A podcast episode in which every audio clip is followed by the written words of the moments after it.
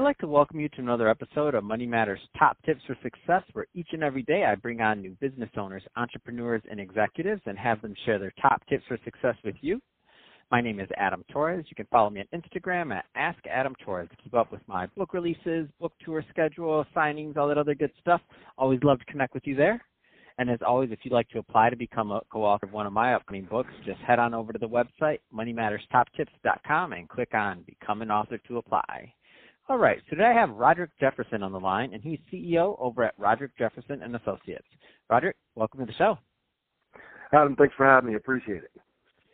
So I'm excited to get more into what you're doing uh, over at Roderick Jefferson Associates and how you're helping your clients. But before we do that, let's get a little bit further into your background. So how did you get started in your career in business?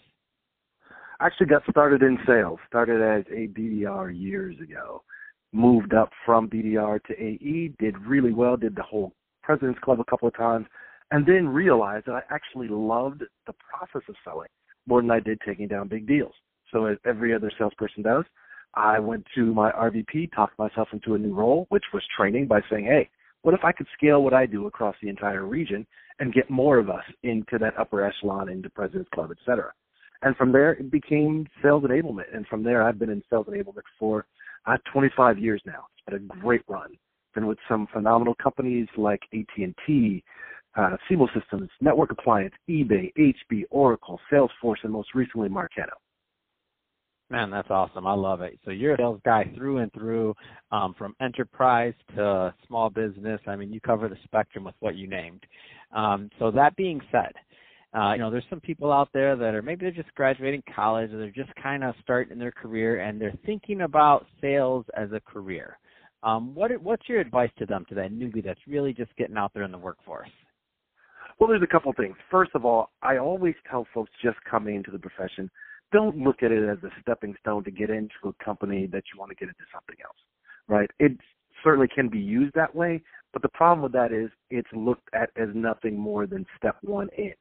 Look at it as an opportunity to really go in, learn about the company, learn about the culture, learn about the solutions, and then turn all those into how do I not sell products, not sell solutions, but how do I sell the experience of working with this company that a prospect or a customer can only get by working with us. That's awesome. Um, let's. I think that's also a great transition. Um, let's get into Roderick Jefferson and Associates. Um, you, you, mentioned you hinted around sales enablement. Let's go further. Tell us a little bit more about the company, please. Sure. If I may, first let me define sales enablement. It's about getting the right people in the right conversations at the right time with the right tools that help to do one of two things: either decrease speed to revenue or increase productivity. So that's what we do. We work with companies on three levels. One, on strategy, i.e., how do you now get folks onboarded and get them up and running faster so that we're now getting them to being cash positive, and let's call it what it is, cash positive right away.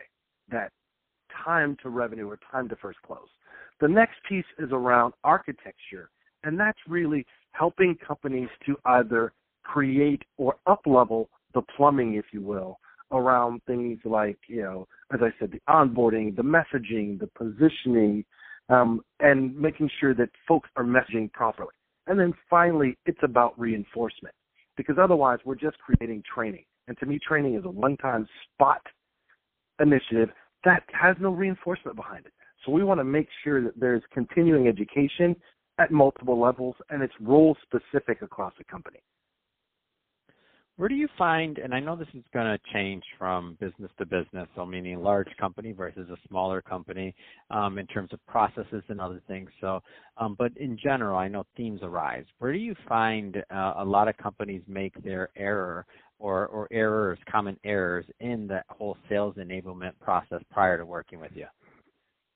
Well, I think there are a few places. The first starts with the type of people they're hiring whether you're a small to mid-size, you're a mid-size growing into, or you're a large enterprise. We all focus on ICP, that ideal customer profile. I would love to see a shift to the IEP of ideal employee profile around hiring, not from where you are today, but where your company is aspiring to grow to. The second place where I see a problem is they wait too long to bring in sales enablement, and when they do, it's not well defined. And I'll say in advance, no disrespect to IT at all. I love them. But sales enablement is not IT. We're not the fixers of broken things.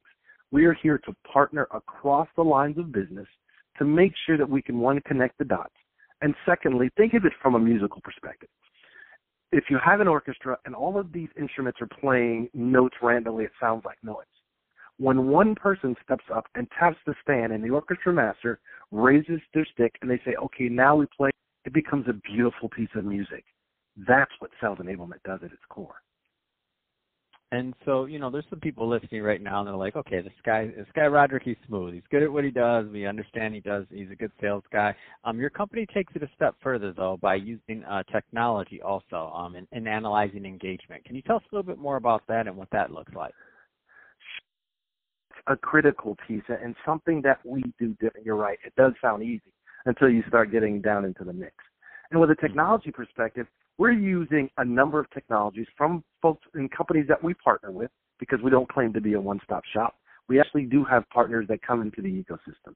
And we're looking at things like reinforcement tools for onboarding, for accreditations and certifications, for product releases. We're looking at how do you integrate this into an overall communication strategy where you're looking at things like your content management system. What should that be at the size you're at and where you're growing to? And what should it really do for you? We're looking at um, the learning management systems. How do you utilize those best? What are the best practices around it? And that's something else we provide are those best practices so that folks don't have to recreate the wheel. And then we also have proprietary technology around the back end of things like our surveys and how we come up with um, personalities and how to reach out, when to reach out, what those personalities are about before you go. So about the pre-planning piece, as well as when you're in an engagement, as well as how you build for the future. That's awesome.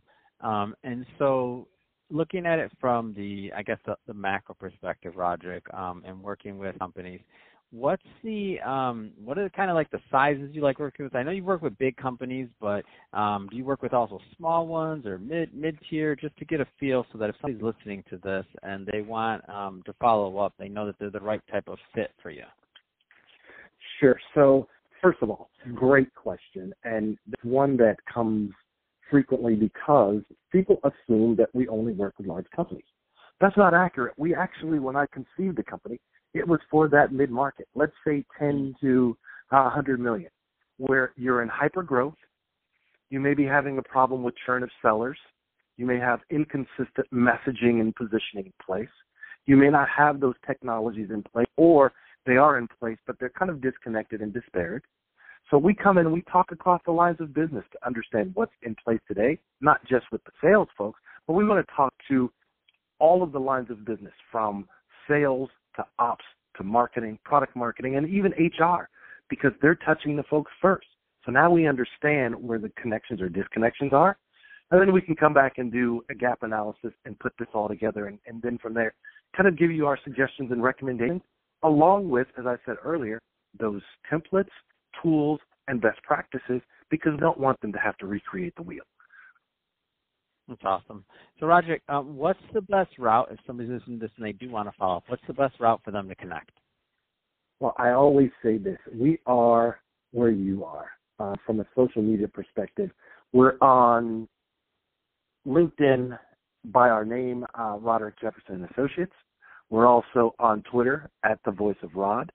We're on Insta at you know Roderick underscore J underscore Associates. You can hit us on our website at Roderick Jefferson Associates or you can shoot an email over info at roderickjefferson.com. Fantastic. Um, well, Roger, really appreciate having you on the show today and you sharing more about your background and all the great work you're doing over at Roderick Jefferson and Associates. And to the audience, as always, thank you for tuning in. Hope you got a lot of value out of this. If you did, don't forget to subscribe to the podcast, uh, leave me a review on the Apple iTunes Store, uh, do all those great things we do to support our podcasters. I really do appreciate it. And Roger, thanks again for coming on the show. Thanks, my pleasure. Appreciate it.